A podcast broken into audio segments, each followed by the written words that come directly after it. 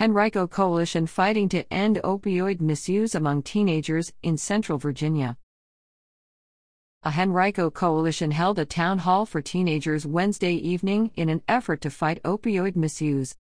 Henrico Too Smart to Start, the nonprofit coalition, said their research concluded that opioid misuse is on the rise for kids in Central Virginia. They are finding the misuse is coming from teens who are taking more than what doctors prescribe, taking other medication, or getting fake pills at parties. Organizers said they created the town hall because they believed it would be an opportunity to educate teens and create spaces for them to have open dialogue on their experiences. Several dozen teens gathered for the organization's first town hall at the Richmond Elite Academy. Click here to continue reading on WTVR.com, a Henrico Citizen Partner Organization.